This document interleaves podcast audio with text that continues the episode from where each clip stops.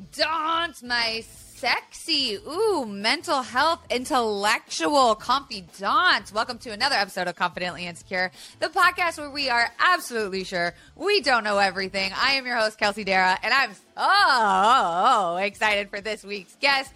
He is a certified sex therapist. That's right, an indivi- a licensed individual and relationship psychotherapist who specializes in relationships and sex.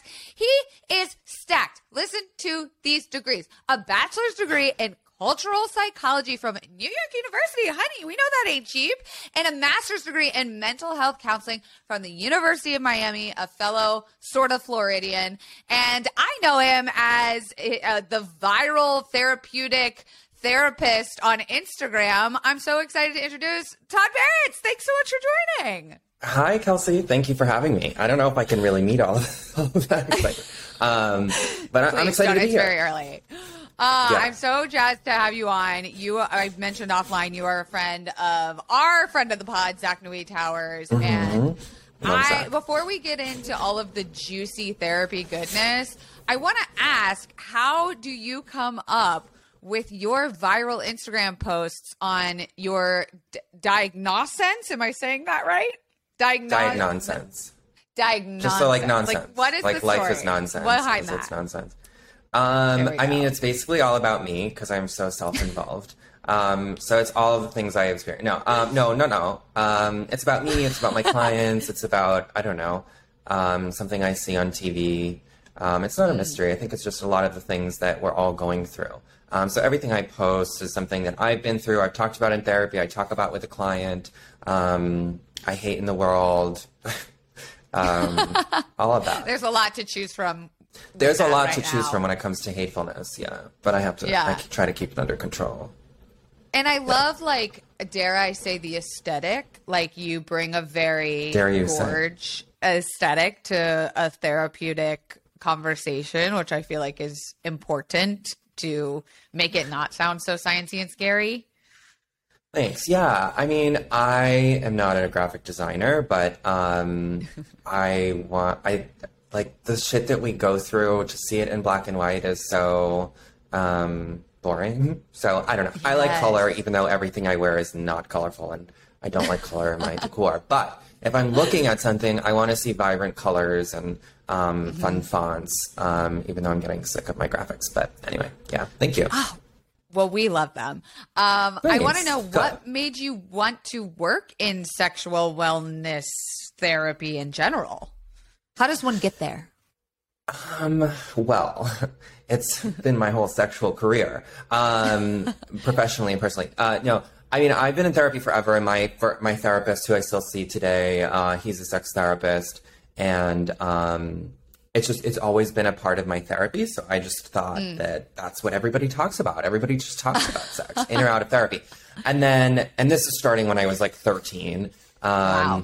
and then I quickly realized that, you know, in the 90s, people are not talking about sex. I wasn't No. 13 in the 90s. When was I 13? I'm 35. we're we're gonna I'm not just doing math it. right now. We don't. We Forget don't. We it. can, Um, we we're not doing the math. It was at some point in this culture where we were not really talking about sex. Being queer was, you know, not so trendy and chic. Um, not like it really is now, but um, but so I talked about that in therapy, and it was just really helpful for me because I was having sexual issues. Um, I would get anxious, I would get performance anxiety, I couldn't get hard, couldn't get off. Was doing tons of drugs, which also wasn't helping. Um, So then, as I got older and started working in school um, or studying in school, still no topic in discussion about sex. Um, went to grad school for Wow. therapy. Still no. There was one class on sexuality, and it covered sexuality, sex, and like multicultural. It was like all one class, and I was like, what? no. Um, so it was just became very apparent to me that when I started working, like sex would be something that I would be talking about all the time with my clients. Um, so that's what I did, and then I there was a certification process which I did, which I don't not not regret, just because there's a lot of hoop jumping and um, I knew a lot of the information already. Um, but um, yeah, and so that's what I do. And so the clients that I see, I see individuals and couples now, um, and some of them are coming in for purely sexual issues, but most people are coming in about sexual relational issues because that's really what sex is, is about. It's not just a, a genital inserting Right. into a space. It's about, you know, the reality that in the context that um, happens when we're getting naked. Um, and So that's relational, Wow. emotional, and psychological. So um, when I'm seeing a client, you know, it's really about much more than sex. Everyone's always like, "What's Mm. the like the dirtiest thing you've ever?" I'm like, we talk about anxiety. Like that's like it's like really not that. Like, what's the craziest thing you've ever heard? I'm like, uh, I don't know. What? Someone got scared they weren't gonna come. I mean, it's really like That's human funny. relational stuff. Yeah. Um, Well, so long story short, that's a- my that's yeah. my journey. Yeah. It's a huge misconception, I think, for people. I mean, okay, I have a million questions based on what you said. I identify queer, bisexual. I'm in an open relation relationship, very non-traditional, and Mm-hmm. saw a sex therapist for a long time, and am Oh. Ooh. laughing. Uh, it gets kind of dark and sad, but she was actually murdered. Her name was Dr. Amy. She was in Los Angeles, and she was I really by her was not expecting you to go I there. know. I am so sorry. She I was took a- a murdered. by her ex boyfriend that she had a Why restraining does this order sound so against. familiar? It was like all I've over the news. She's kind this. of like a celeb sex therapist too. She Oh like dated um, Drew Carey at one point, but she was kind I've of like iconic. this. Yeah, in the BDSM scene. So like when people are like, "Well, why'd you stop?" I'm like, Uh, she was killed. Oh my she god. was murdered. Um, but I awful. learned so much in that time, and and I'm laughing because it really was ever very rarely about the physical act of sex. It Yeah, was no, so much almost more cutting and deeper into the emotional stuff than some regular, say, CBT therapy I had done Oh, um, in the past. Um, but I wanted to I wanted to rewind just a little bit, like right, and talk about the lack of education that comes with Uh. sex therapy in getting degrees. Like you are stacked, honey. Those schools you went to are very well respected. Like I know you put a lot of effort and time into school, but Thank you. what are we expected to do? As people who maybe are wanting to get into the sexual wellness, like where do we learn? Where are we supposed to get any of the education from? Um, well, I mean, specific trainings are really limited in general because they're geared Mm. towards training for a specific thing. So, um, like mental health or marriage isn't really going to incorporate sex into it. Just like Mm. it's going to be a lot of that training is geared towards diagnosis and all of that shit. So, Right. you know, we kind of have to do our own work, um, which, you know, ideally we would just go to elementary school and like the learning about relationships, sex and life and taxes and stuff would start then. But you know, we just like left to figure it all out on our own. But we must learn algebra for sure. Um, solve for X. Um, but yeah, books um, for therapists. There is a ton of different trainings now. I think it's probably it's much different. I have friends that are in grad programs that have like entire programs on queer sex, and I'm like, where the fuck was this when I needed it? Um, Right. so I just did that all on my own.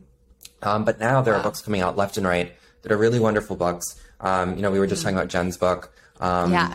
Jen Winston. Um, Yeah. Great book. There are tons of books about sexuality, um, expansive, diverse, really great educational books. Um, Yeah. But that's the, the sucky thing is that it's kind of, you know, all of the ways in which we deal with sexual anxieties they're created in in every context. So even a lack of education and having to do the work ourselves, like that's a communication that we shouldn't do these things, right? So we have to really even work through that, if, if that makes Right. sense. You know, the idea that we have to find out on our own and seek out information on our own is really hard, especially when it comes to our body. So, um, uh, yeah, books, courses online. Um, like I have a sex course online. Many sex Yes.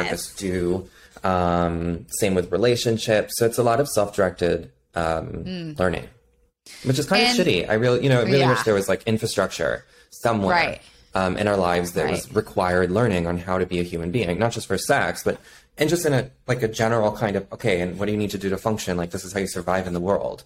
It's kind of weird that Yeah. you know, as a culture, we really emphasize so much on work and all of this other stuff, which is necessary, but we have no outlet for relational, sexual, social learning. It's just bizarre to me. But Right. No, I mean, it, you bring up such a world. good point. We we've talked about it here on the podcast a lot about how you know we're not even close to getting the sexual wellness education in the years that it should be taught and that it should matter. Yeah. Like we're still teaching abstinence, and there are still schools that are fighting to take away sex education as a complete whole.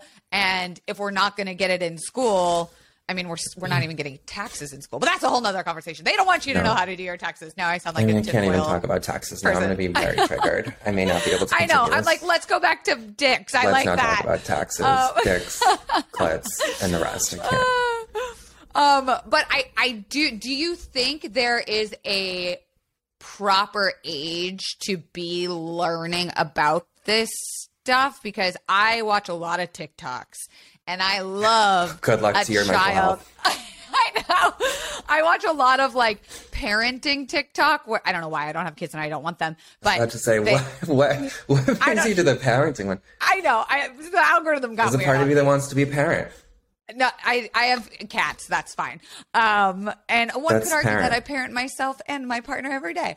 Um, mm. but I see a lot of moms taking it on themselves to introduce like the lingo very like maturely to kids, like toddlers. And I'm like, do we have an age where it feel like coming from a sex educator therapist, do you feel like there is a correct age to be doing this? Um, I mean, it really depends on your kid and, and what they're asking about. But I mean, in terms of like research, so most kids will see porn when by the time they're nine. Oh, right. So wow. You know, I mean, kids are walking around. I think kids know how to use their phones better than I do. I mean, yeah. like they have phones with access to yeah. porn. They're talking, or their older brother has a friend's older brother, and they go to the friend's house, and the older brother, and they have their older brother's porn, and blah. blah, blah. Um, so like, porn is out there, sex is out there, it's on TV, it's everywhere. So I think the sooner the better. You know, I think the challenge is that people really overthink it and they're like, oh my God, the children. Like, oh my God, you know, we're going to ruin their life. And it's like, hello, they're going to grow up and fuck. So, like, you know, it, and they're holding a phone that has access to like naked bodies. Mm-hmm. They literally came out of a vagina. So like you, you, they're going to be curious about that. Um, yeah. So you know, I'm not saying as soon as they can walk and talk, you should sit them down and show them a whole PowerPoint about you know the body, pleasure, and masturbation. I mean, not no, but I mean, if we lived in a world that wasn't so sexually freaked out, it wouldn't even be a mm-hmm. thing. Like we would just talk to kids mm-hmm. about sex, and it wouldn't be, oh my god, you know, this is really scary. What do we do? Close mm. your eyes. Blah blah blah. Mm. You know, so all, even the question of you know when do we do that? You know, it's that's just based on the sexual fear that you grew up learning about and probably mm-hmm. how you were shielded from looking at i don't know a, a breast or a butt or whatever on tv mm-hmm. when it came up or how you couldn't watch r-rated movies or whatever um, mm. i'm just making assumptions about your childhood. no I, you're you're nailing it um, but yeah i mean i think as early as possible start having conversations it's like when would you start talking to kids about food i don't know right away they start eating they have to eat to live Right. Um, That's such a good point. Pleasurable and a yeah. loaded topic now and too, but um, mm. yeah, I don't think it's too soon. What are the TikTok yeah. videos saying? I, I mean, the ones that come across my for you page, they are very like pro just saying the anatomy like there's no Great. nicknames for things and like adults you know do certain things that kids not can't do but learn as they get older and there's a lot of emphasis on like relationship and I think I don't know this might be a, a controversial subject but do you believe you should be learning to have sex with people that you care about and people that care about you or can we be like talking about casual sex for children yeah, like I, I don't know, as a teenager, right? Like I, I was I mean, drilled into the idea that like you are supposed to be in love and it's supposed to be magical and special, and it was the back of a fucking pickup oh truck oh in a God. parking lot, and it that hurt and hot. it sucked. Oh, it was no, awful. No, no, no, awful. just the back of a pickup truck in a parking lot. yeah, now my 31 year old self, I'm like, was that? I was about to say, um, do we know anyone that owns a pickup truck? no, I grew up in Florida. I may so. need to borrow it. Yeah. Where in Florida? Tampa. Tampa, scary. Okay. Yeah. Now I know why Miami. I recovered. Yeah. Exactly. Not my like Miami any better. Florida's yeah, Florida. Exactly. Um, exactly. No, I actually I love Florida. Um, right. Love hate it. Um, but I mean, I wouldn't be like saying, okay, like Sal. I don't know who Sally is, but let's make Sally, it Sally. You're eight years old. Like you know, it's really hot if you have casual sex with like Dom Top five in the bathroom at a gas station, you know. But I mean, casual sex is sex, you know. I, I mean, but yeah, no, kids are really encouraged, whether it's based on religion or based on values or based on just I don't know, whatever horrible things. Um, that sex Yeah. is between two people that love each other, and Right. when they're ready and they're married and they're, um, but but but But- um, but- no, I don't think that's something that should be taught. No, I agree. It's like I, you should only eat food with people you love and want to spend the rest of your life with. I don't know, I just keep going back to food as an analogy. food. No, it, it works very well. because it's well. Mm-hmm. so destigmatized. We don't we don't even think twice about like who would I eat dinner with. Obviously, sex is much more vulnerable than eating dinner. Yeah. for sure. Um, and when I say sex, I don't mean penetration of whatever. I just Right. mean pleasurable interaction Right. with somebody you think you want to fuck. Um, yeah. what are they? Yeah, food. So yeah, I think you know it's just because sex is so loaded um, that we're like, how do we? What are we? I don't know. Is this okay? Um, when yes, the answer is yes. It's all okay. But there will be people, and there are, which drives me fucking crazy. Um, they're like, what about rape and what about murder and what about Mm. all of these terrible things? And I'm like, we, I mean, obviously that's not that's not good. Um, Yeah, you know, I'm not it exists. endorsing just this kind of uh, free for all. But you know, when Mm-hmm. it comes to sexuality, um, most expressions of sex that are consensual are wonderful. Why do we not care about safety with sex when we're teens? And I might be speaking too much from personal experience, but like I said, drilled, use a condom, Same don't get pregnant, like take birth control. I was put on birth control when I was 14. Never used a fucking condom. The guys never used a fucking condom. Like it was, I got chlamydia from the second person I ever slept with. Like oh, was Well, at never least you got coming. that over with right away. Yeah, I was like, it's not that bad, guys. It's ten days of pills. You're fine. But there were like, is there is it the tabooness, or are we afraid of the idea that we're being safe during sex, and that means we're lame, or do we like why don't why aren't we safe about it when we're young? Even into our twenties. Let's be real. I'm guilty. I was like, what? I was like, what? Is this just a young thing? I didn't realize that. No, okay, Um, fair, fair. I started early. I'll get that out there. Well, I mean, even I think the idea of safe sex, like as opposed to risky sex. Like I remember when I was growing up and I was doing research in undergrad and I was researching about gay sex. It was all about risky sex. There was no pleasurable sex. There was no sexual challenges gay men experience. It was all like risky sex, HIV, and meth addiction. Um, you know, Still. it- um, but as an indirect way of kind of getting into your question, it's all about sexual fear. Um, and then that's again not me encouraging, you know, go have sex with 500 people at the corner and, you know, whatever. I'm not not saying that. Like, if you want to do that, I fully support you and I think Sure. would be very impressed. Um, That's love. but uh, no, it's it's sexual fear. Um, Is why people are encouraged, you know, safe sex, safe sex, safe sex. I mean, it's also healthy. You know, we, we want to protect ourselves, but to some extent, if we're going to be having sex, we're going to. It's like if you're going to go outside, you may catch a cold. If you're going to be having sex with multiple partners, you know, the chances are uh, increased that you'll get an STI. Um, but your question was, why do we like risky sex? I that's also part of my question is why do we like risky sex? Why do we like it? Um, I don't know. It depends upon what type of sex you're talking about. If you're talking about uh, sex without barriers, so without condoms or whatever, or sex with strangers, or I don't know, um, those things that are traditionally thought about as risky. Um, it really depends on the person. So some people don't like using condoms because they don't like the feel of it. They say it's more intimate without. They want to be bred. They want to be, you know, they want to get pregnant, or metaphorically or literally. Right. Um, yeah, um, it can be erotic for people. I just certainly don't like the words risky sex. I know that it's like this word Mm. people use it, um, but I don't. I don't like it because who defines what that is? Everyone's going to say something different depending on their Mm-hmm. Sure. geography, religion, and background. Yeah. So some people might say casual sex is risky, whereas other people Mm. might say it's normal. A straight person Mm-hmm. might say, "Oh my god, I would never hook up with two different people in, a- in a week." Um, Yeah. I don't know that, but you know, for me, that's just a typical week. Um, Yeah. No, I'm not kidding. Um, Tuesday. But uh, where am I going with this? I don't know. I, But, I was just um, following you. I don't know where I'm going. I'm lost. no, it was Um, it was risky sex. I I, I think Yeah. you you put it nicely too. Is that like risky can mean a bunch of things to different people and to blanket Yeah, statements. it's kind of like ethical like- porn. Everyone has very Right. different ethics. Right, right. Like a hundred percent. I, I, I wondered, you know, when you were talking about the, I have to imagine there's like a caveman, cave person instinct to breed, right? Like that is what some people will argue the purpose of sex is, right? Like, Oh, especially if you grow up in church, right? It's like you are doing Oh. this to procreate. Did you grow up in the are church the- that told you to procreate Yes. and breed? Did they Yes, use the words I was- breed? I don't think they ever said breed, but it was like I did Could a purity imagine? ring ceremony. I mean, it, that may be where my kink started. Was just like I was I'm about to say, I think now I know off. the answer to your question. It Purity ring? in, in the yes, it was. Was it a cute ring? It was pretty cute. Yeah, I got it from Jamaica. It was clear with Uh. little diamonds in it. That makes me sound so privileged. Um, I take back everything I said. It, I, it broke like the next year, and then I started fucking like crazy when I was 15. So, but it wasn't It was to pleasurable be. sex. I'll say that. It took me a long time to have pleasurable sex.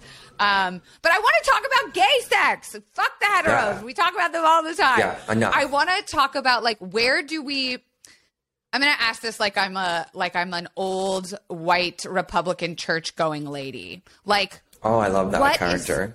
Yeah, like put on my full Karen mask. Like Please. what like how did gay sex start if the purpose of sex is to procreate? Like wh- when did we take this turn into pleasuredom and like self-fulfillment? Like what how did that happen? End scene. That character is very hard. That was play. She's very great. I mean, you should really Thank think you. about bringing that character to life full time. taking that on Um, stage. Yeah. Um I don't even know. I'm just whenever I hear values like that, I just I get so shocked by just the the, the wildness of it. I don't know. Um, I also don't really ever talk to people who have values like that, so I'm like I don't even know. Maybe Um, clients' parents or something, right? Yeah, although that's why I don't work with children. Um, but that's just bias. I mean, there's no. I mean, people have been having gay sex forever. Um, yeah. It's just bias that people grow up with thinking that this is natural. I hate that word, Yeah. natural. Ugh. Ugh. Um, yeah, it's just bias, mostly religious bias that people read yeah. the Bible. I've never read the Bible, but so I hear Oh, people lucky. say the Bible doesn't talk about gay sex. So if the Bible doesn't No. talk about gay sex, then you know Right. it must be a mystery or some kind of Yeah. disease, right? Um, Right. But no, I mean, I don't. I don't really actually know the history of when gay sex was first identified. Is that even? a I thing? feel like it had to have started with like be. protozoas, like little yeah, like I've seen memes before that humans suggest that- existed. yeah. Or I love the memes where it's like they're not gay, they're just friends, and they're like humping Oh, each other. classic. Um, yeah. Yeah. Um, but this is how culture really shapes sex and sexuality and the way we understand it, and you know how politics shape the way we think. Politics shape science, and um, et cetera, et cetera, et cetera. You know, that being gay was a disease for a Yeah. while. You know, these are the things that um, really um, impact how we understand our bodies and how we use them, and how we the opinions we oppress other people with, um, based on what we think is true. Um, and it's just bullshit. It's all wrong. Yeah. It's just I all remember cultural. right. I remember the f- I remember like as far as I can remember being bi and there wasn't like this really like awakening. It just always felt like a part of me as far back as I can remember.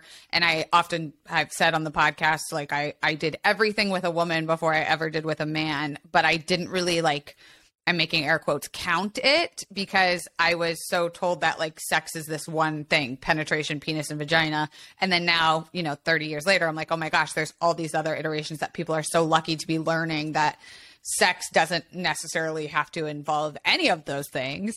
Um, I wanted to ask if someone is exploring and having sex with someone of the same sexuality of the first time or or the same genitalia or same identity as them for the first time how can we get over that fear of like i feel like i don't know what i'm doing because i've been told or seen in media or porn that sex goes like one way like two pumps, penis and vagina, and then an orgasm. Um, Yes. well, I mean, the the fear. I mean, I still have sexual fear. I think that the challenge is that you know it's kind of like how do I feel less anxious in relationships? It's like, well, you know, you're going to feel anxious. Yeah. You're just going to have to deal with it. Um, Yeah. I, and I don't mean to be so dismissive, like just deal with That's it. the truth. um, to some extent, if we're queer living in a heteronormative world, and even you know straight cis straight people have sexual fear. I mean, everyone has sexual fear. Mm-hmm. We live in a world that is fear based when it comes to sex. You know, it's going to be there. Mm-hmm. So one, it's normal. You know, it's just going to happen. But two, because queers don't necessarily aren't watching TV and seeing queer sex without mm-hmm. feeling ashamed of themselves if someone else is in the room. Confidants, sober girlies, are you looking to cut back or cut out alcohol this year? Come on, join me and Zach on our sober journeys. Recess Zero Proof craft mocktails are the perfect alcohol replacement. We've recreated the cocktails you know and love, like a lime margarita and a grapefruit paloma, so you can enjoy the flavors and feelings of those cocktails uh, without the booze. That's right, zero proof, zero compromise. Listeners can get 15% off the Recess mocktail sampler at takearecess.com slash Kelsey. Each can is lightly sparkling mocktail infused with functional ingredients like so many stress balancing adaptogens made with real fruit and only 25 calories or less. It's a guilt free way to unwind. Whether you're relaxing after work or hanging out with friends, make recess mocktails your drink between drinks or, like me, your forever mocktail. I am so obsessed with the ginger lime mule and also the grapefruit paloma for spring. It's my favorite go to weekend drink. Get 15% off recess mocktails now at takearecess.com slash Kelsey so you can enjoy your favorite cocktails without the consequences. Now, I know what you're thinking, Kelsey. When did you become obsessed with cowboy boots. Well, did you forget that I was raised in Florida? Are you forgetting I'm a little country girl by heart? I even wore my Tecovas recently when I went on a ski trip with my family to Colorado. I wore my white Tecovas when I went to the Taylor Swift concert. And if you didn't think you would need cowboy boots anytime soon, uh, might I remind you that Beyonce just dropped her little country album and you're gonna need some Tecovas. Tecovas is my favorite boot brand and they're bringing a fresh perspective to hair heritage boot making. So they've carried forward all the time honored traditions and quality you find in a great pair of cowboy boots, but they've innovated on comfort, style, and service. Their Western boots for men and women are handmade from the most premium leathers with over 200 time honored individual steps. And Tecovas is Western to their core, offering a bunch of other head to toe Western staples, trucker jackets, the perfect jeans to go with your boots, performance pearl snaps, cowboy hats, bandanas, you name it, and they'll get you outfitted. If you can't make it to one of their stores, Tecovas delivers the most premium quality and most comfortable Western goods right to your door. Visit tecovas.com. That's T E C O V A S.com and point your toes west. Who's straight, um, it's going to trigger all of that stuff, all of that shame, all of that fear, and everything. Um. So uh, the way that you deal with it is you really kind of just need to have a lot of sex. no, um, no, actually, yes. yes. I mean, you you need to practice. Um, mm. You know, it's like it's like dancing. If you suck at dancing, which I do, I'm like Elaine on Seinfeld. I just yeah. kind of like twitch. um, but you need to practice. You know, you need to practice mm. and you need to learn. Um, and you need to think about what you want to do. Um, and but this is where a little effort goes a long way, and why I like doing sex therapy is that you know. Mm oftentimes when it comes to like depression or anxiety, sometimes it's just kind of like, you know, the shit we kind of have to learn how to manage and cope with mm. forever. Um, not to sound too hopeless, but um, no. when it comes to sex, you know, the we can learn specific things. We can work through our shame. We can work through the experience of living in a heteronormative world, um, internalized queer, trans, gay, mm. homophobia, mm. etc. We can learn about mm. our bodies, feel better connected to our genitals in ways that feel powerful. Mm. Um, mm. learn to love our genitals. I don't even like the mm. word genital. We need to invent a different word um, that it, describes all parts of pleasure. Yeah. Um, it's a terrible word. Um, yeah, so a lot alien. of learning, a lot of unlearning, um, and then a lot of practice. Um, mm. And if you kind of do that stuff, the fear will go away. I think the other challenge, right. though, is if you're single, it can be hard to seek out sex. Um, mm. in a way that makes you feel comfortable, especially if it's with mm. different people. I'm not discouraging that. What I am just saying is that, you know, when it comes to feeling uninhibited and being able to mm. explore what's erotic and fun and pleasurable and comfortable and making noises and being stupid and messing up and etc. You know, mm-hmm. sometimes that can be hard to do when you're doing that with like, you know, multiple different people. Sometimes it can be helpful Yeah. to do that in a context of a safe relationship where you're not freaked out about, oh my God, do they even like me? Are they going to reject me, etc. Um, but that's not to say that you can't practice with casual sex either.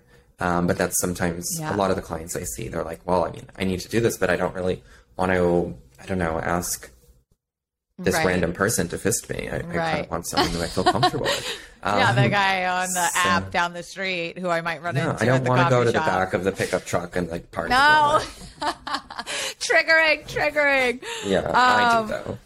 Yeah, I mean, listen, that's a that's a fantasy. This might be horrible advice, but I was a big fan. I mean, since COVID, I have to say, was a big fan of sex parties and group Mm-hmm. activities, and I felt like that was such an easy way to go be a fly on the wall and see how certain things are done, and especially in the kink world, I could literally go with a mask and a wig on and like take notes, and I wasn't a freak. I was actually a voyeur, and I was like sexy and like a, Wait, were you fly on the actually wall. taking notes or? I brought out my my uh, typewriter. At no, they take your phones at the door. So, Oh, uh, but like mentally, I was like, okay, next time I come, I'm well, no pun intended. Next time I go to one of these events, I'm going Well, I'm to. glad to hear you came. Yeah, it's a great time. It's like I'm going to try, you know, the St. Andrew's Cross, or like I'm going to do it with these girls who seem to be like giggling in the corner who also don't know what they're doing, or you know, I'd run into a couple in the closet who's like, "This is our first time," ah, and and it felt like I don't know if that's a a good piece of advice, bad piece of advice, but I think sex parties are such a great uh learning ground, but also like it's the expert dome too, right? Like you could see amateurs and pro in all of in one setting. Pro one essential. Yeah, I mean it's a normalizing experience, you know, where it's kind of like um, Right. exposure therapy. That's you can face yes. your fears, um, and Yes. they're normalized because there's so many people who are pursuing, enjoying, and having experiences that you know you maybe thought about. That's Mm. Yeah. great. Um, I want to talk about. So you mentioned you have I've actually never been to a sex Oh, party. What? You haven't? No, Sorry, I didn't mean to I've say that was such a surprise, but why not? I'm basically a virgin. Um, virginity doesn't exist as a social construct. Thank um, you. I don't know. I don't even like parties. Um, I get I get socially overwhelmed. It's not. It's not a thing, I guess, for me. Surprisingly, I, do you live in LA or New York? Both. Oh, okay.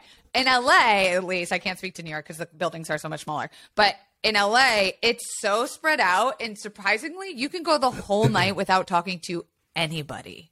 Like I've Oh, been sometimes where. I'm like, Maybe I should go Is then." anyone going to approach me? Is anyone going to, you know, want to diddle my doodles? No. Okay, I'm just Diddle going to my walk around. doodle. And, That sounds so cute. it did That's gonna be the title of my book.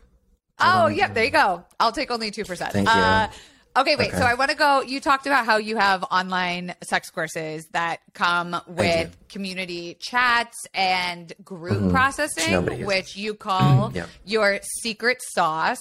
So, first, can you tell me about like what exactly the courses are and then how group processing for sex therapy can be helpful? Because I've, I don't think I've ever done that. Unless you count the sex parties, but that It's- wasn't really any. Yeah. I mean, that's a group process, just a different, different in expression. a, in a form. Yeah. yeah, I mean, it's a, it's a process group, but you're having sex during it. Yeah. Um, yeah, no, my course, the courses, they're like programs. Um, it's actually really cool, the group sessions. So every month I do, it's like group therapy and people come and they talk about whatever they're going through. I have two, two programs. One's for sex called sex sessions and one is for relationships called love lessons. Um, but so both groups come and we meet and people just talk. So it's kind of like, I don't know, like a call-in show, but it's a or group therapy or a webinar where there's participation. Um, so someone will share their experience. You know, I'm really having, I really want to explore this kink with my partner and I don't know how to do it, or my partner wants to do this and I don't want to do it, or a couple will come on and say we're trying to explore sex and this shame stuff comes up and shuts us down, and I'll ask them more questions about okay, well, what's coming up, like what um, has been your history. You know, what was it like at the beginning? What is masturbation like? Whatever, whatever, whatever. Um, it's cool, uh, and people are Yeah. really open and they share. Some people don't put on their videos. Some people do put on their Right. videos. Some people just ask questions in a chat box. Um, but it's super Mm. cool.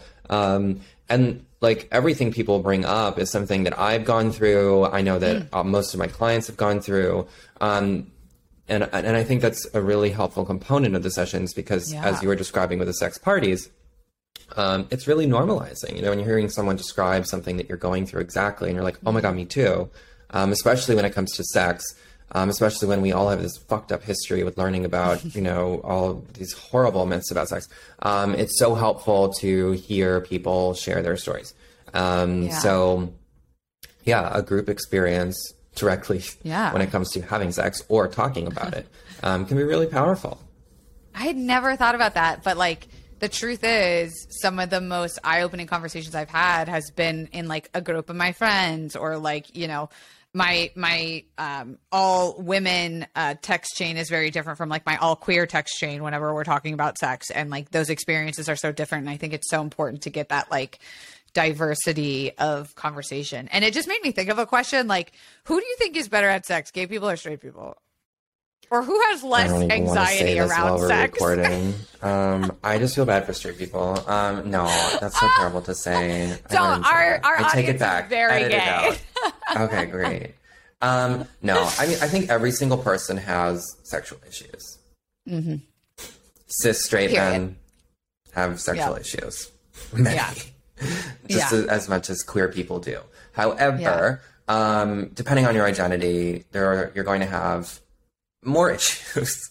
Yeah. So you know the layering of identities, um, you Mm-hmm. know, when it becomes this intersectional experience, can be really challenging because you know you grow up in a society that tells you you're worthless or that you're um, less than or that your pleasure Mm. isn't important or or, or you know it's going to be extra challenging. But everybody has and needs to work through sexual issues to some extent. Yeah. And I think, Um, yeah. but I find that straight people, unfortunately, well, no, okay. Mm, I'm just gonna say yes. I think st- right straight thing. people, straight couples, are talking much less about sex at the beginning, um, because There you go. for straight people, they grow up being programmed to think about relationships, marriage, children, a traditional trajectory towards relationships. And there's also, um, I mean, for cis straight people, there's also a gender dynamic where there's a, this real perceived lack of safety and um, real desire not to encroach on people's sense of comfort and safety. Um, and so there's a lot that gets unspoken for a lot of straight couples compared to a lot of queer couples um, you know that's in a non-traditional trajectory um, or grew up with that thought you know that start talking about sex from the beginning um, but not all the time there's no kind of universal thing but that's what i find most Sure. at least in my practice is that a lot of the gay couples specifically the gay men that i see talk about sex right away Right. It seems all, like I do wonder why that is where it feels so much. I don't want to like stereotype a group. So the, like the gay men are not. i know that's the challenge but I, but but some stereotypes are true the gay Yeah, men talk and- about sex i think yeah. a lot more cis gay men and it seems less intimidating to talk about as well like it, it doesn't have the weight that maybe a uh, like a woman approaching a man to talk about a, a, a sexual fear might be. And again i live in los angeles in west hollywood. I'm also talking about it from a very like niche per, per- point of view. But i just wish there was do you think it's because it's a man talking to a man about sex that it seems so much easier Um, well, I think everybody's different. I mean, and the other thing though is that it's not to say that this is inherently based on gender or sexuality. This is based on the culture of gender and sexuality. So there's a big difference. You know, it's not saying that men, cis men, or any type of man more than any type of woman. It's cultural. Um, So there's no like inherent like men are se- more sexually driven than women. That's all crap. Um, uh, it's cultural, um, but I think it's just because there's a, a much different culture with gay men around casual sex. That many gay Yeah. men meet for casual sex. I love how I'm talking about this. Like many gay men meet. um, casual sex is much more common in certain communities. So because of that, yeah there's more conversation about it. Yeah. Um, you said something. I, I want to skip ahead to uh, a philosophy I read on your website that said, "You're not fucked up. Your culture is," and you kind of just spoke a little bit about that. But Yeah. what, what can, how can we dive into that a little bit more? What do you mean by that? Um, well, I don't know. I found that after doing therapy for a while, I found that people think that they're like specifically fucked up. They have this experience and it's them and they did this terrible thing and they're this terrible person or whatever. Um, and that's not even being cartoonish about it. People are Mm. convinced um, when they experience normal challenges that they're fucked up.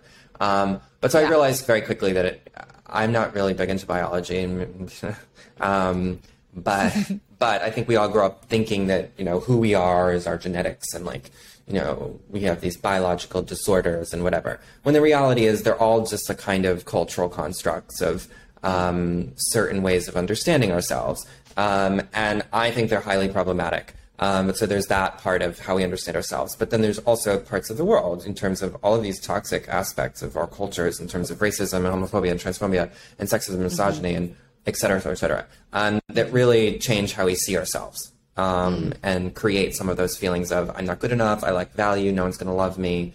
Um, I'm anxious to be in this group of people because what if they find out that, um, or blah, blah, blah, blah. So those thoughts, I think, are specifically created by the world we live in. It's cold, it's uninviting, it's unloving, it doesn't provide us with the education we need to love ourselves um, or to help ourselves love other people um, or to fuck or anything. So, you know, it's it, that's that's what I mean. So long. Yeah. Yeah, I, I'm reading um, Michael Pollan's, uh, I think it's called How to Change Your Mind. And it's all about this guy learning about um, about psychedelic therapy. So he does LSD, mushrooms, and um, MEO, DM, MEO5 DMT, the toad.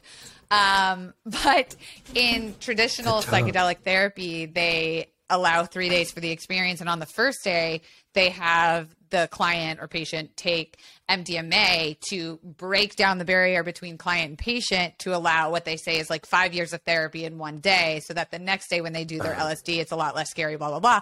And I was thinking last night about how I felt like that could be used in sex therapy where someone might be so terrified to come to a sex therapist and say like here are my most shameful deepest fears or inadequacies and i just really need some mo- i need us to do molly together before i can like say that to someone not me personally i have no shame and no fear about this conversation but how do you You're like I'm on Molly right now. I know.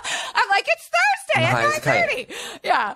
Um, how do you help break down those barriers for someone starting sex therapy where you're like, do you know? Are you like, you're not you're not going all the way there. You're not digging deep enough. Or are people just like, so here's a photo of my penis. Um, this is the problem. here's my partner. You know, like how, how, in your experience, what are you seeing? No dick pics in session. No dick pics. Um, no dick pics. Um, but I do accept dick pics from people that aren't my clients. There you go. I love a good sext. Um, We love that. Uh, no, I mean everybody feels so uncomfortable. Um, but I, um, I'm very gentle.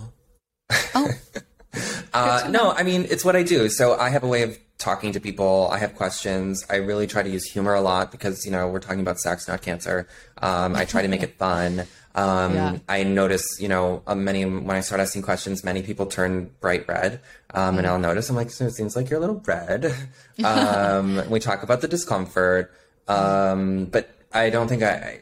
I've had a session where we talk about sex where someone hasn't felt uncomfortable. Um, Because the reality is, most people aren't asked directly, like, where did you learn how to masturbate? Like, they don't Right. even think about it. So they're being asked Yeah. questions they've never thought about. Um, sometimes non sexual, like, you know, I don't know, what was pleasure like with your.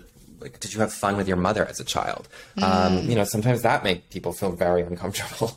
So, you know, in therapy, we're asked and being asked um, questions that are new. Um, yeah.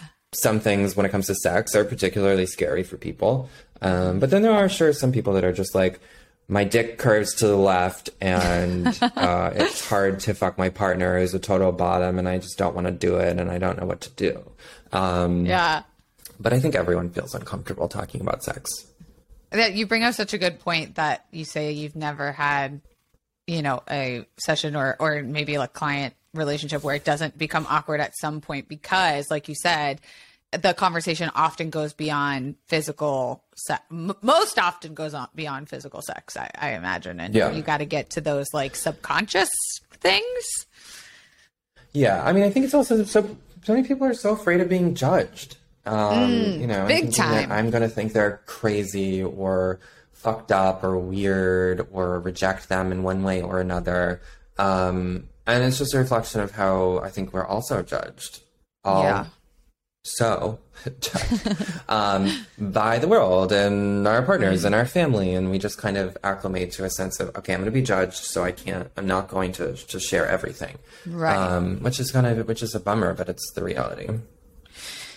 I feel that way about talking about having sex with a trans person because I am a bisexual, pansexual, whatever you want to call it, and I grew up in a society where no one was out as being trans, no one was talking about it. It wasn't until I moved to New York and then Los Angeles, and now I find myself feeling that fear again of like a kid about to have sex for the first time and feel like they don't have any idea what they're doing just because purely it's another stage of experiencing a new part of sex though i claim to be such a sexpert you know or, or very uh, non-traditional not shameful about talking about it but i find that that's something i'm worried about for fear of being judged for sure not only by the therapist but that am i going to recognize some sort of internalized transphobia? And so i'd rather just not talk about it keep it down keep just waiting until the next something to pop up to to talk about it right? Like i it's not only the fear of someone else judging me but me judging myself if that makes sense Yeah, it's the the way you see other people seeing you is about you, um, and so um, yeah, I mean it's the fear of being judged because you've, you're judging yourself. Um, But also, what I find is that when people start talking about it after a couple of sessions, it's like you know talking about the weather. Um, Right. So you know it's just important to push through that discomfort, and therapy is a really great place to do that, as opposed to maybe if you're with a friend that you don't particularly trust, or you just want your own space to do that right because you're literally paying for the space. that's a good You're, point you're like, like there you for should it. be getting Like something use out the of fucking it space. yeah. amen um i saw you repost something yesterday or two days ago and i thought it was so fucking funny where it was like um if you like the show euphoria you're gonna love therapy Yeah. So good. I wish I could create these memes. They're you so do so great. I, d- I didn't I make mean, that. no, I know, but like you do create very viral, No. repostable content. Sure, but not not those funny memes. Like I wish I could be funny like that, but I'm just You're very but funny. so good. Also, that I can I love Euphoria, but I can barely tolerate it. It's so disturbing to me. Like I, I just, Really? they're all so hot, and it's like a great story, but like I don't know. I grew up in Florida, like I mentioned, Florida, and this was Yeah, exactly my high school experience. Like same. I'm which like- is why I'm like I'm triggered. I don't want to watch this. Like I lived Well, through this. Like it's I don't. bringing up a lot for me, right? Like it, it so it is therapy up- then. Yes, it is therapeutic. Maybe you should watch it with your therapist. Oh God, She seems very busy. I don't know. She's. I, I have another lady therapist. Um, uh, she we don't really. I, I don't see a sex therapist right now, but I would like to get back into it as the world opens back up. I think that is a goal of mine this year. If while we're getting safer with seeing people and strangers, just to let you know. Okay. sure. Um, why wait?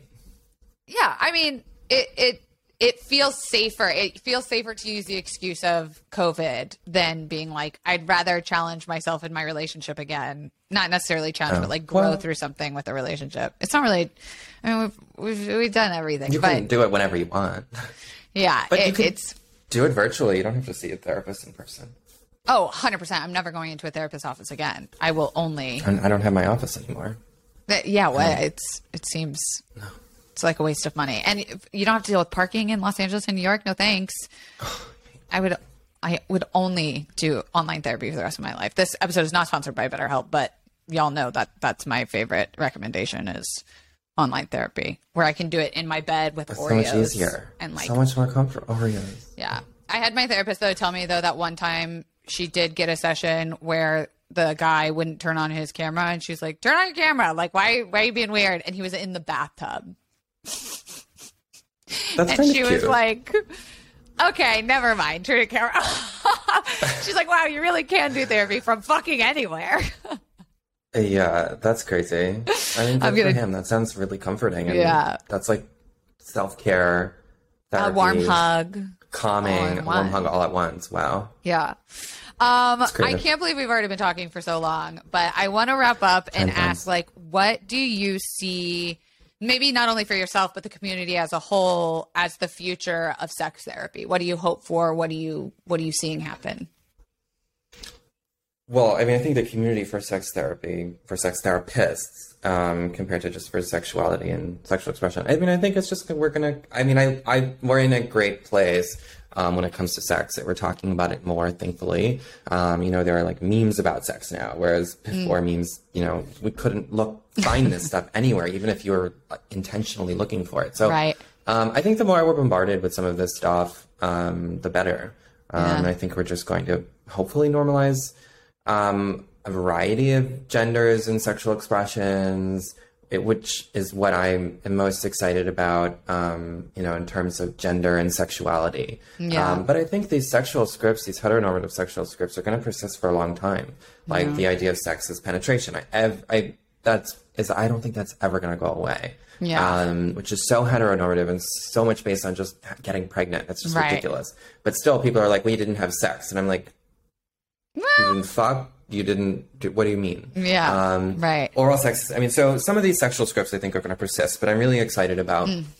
um, you know the, how normalized and um, celebrated of you know diversity has become sexually because i Mm. think that has a trickle down effect for people regardless of their sexual expression uh, so i think that's Right. pretty cool i'm really excited about that and also it helps Yeah. people feel um, less shameful and loving of themselves uh, and empowered. So um, that will have a big impact on people's overall wellness.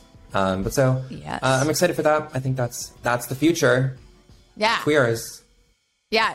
And I'm really Yeah. excited for the next generation. They're carrying us, you know. I feel like they're the ones I breaking mean, so much. seriously. I know Every generation does something the- that breaks the door wide open for the next one, right? It's like, don't forget about your elders, okay? Yeah. Seriously. well, Todd, thank you so much for doing this. Where can the confidants follow you, find you, sign up for courses? Uh, yeah, follow me on Instagram at your diagnonsense, um, and there are links to my website and courses. I would spell out my website, but unfortunately, I picked my name, which was dumb. I should have done like blueyellow.com. But it's my full name, which is toddsbaratz.com.